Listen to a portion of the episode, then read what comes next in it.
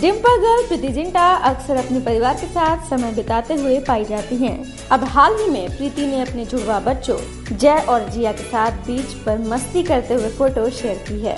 तस्वीर में रेत पर जय और जिया बैठे खेल रहे हैं। प्रीति ने 2016 में अपने से 10 साल छोटे बिजनेसमैन जीन गुडनफ से शादी की थी, जिसके 5 साल बाद प्रीति ने सरोगेसी के जरिए जुड़वा बच्चों का स्वागत किया था।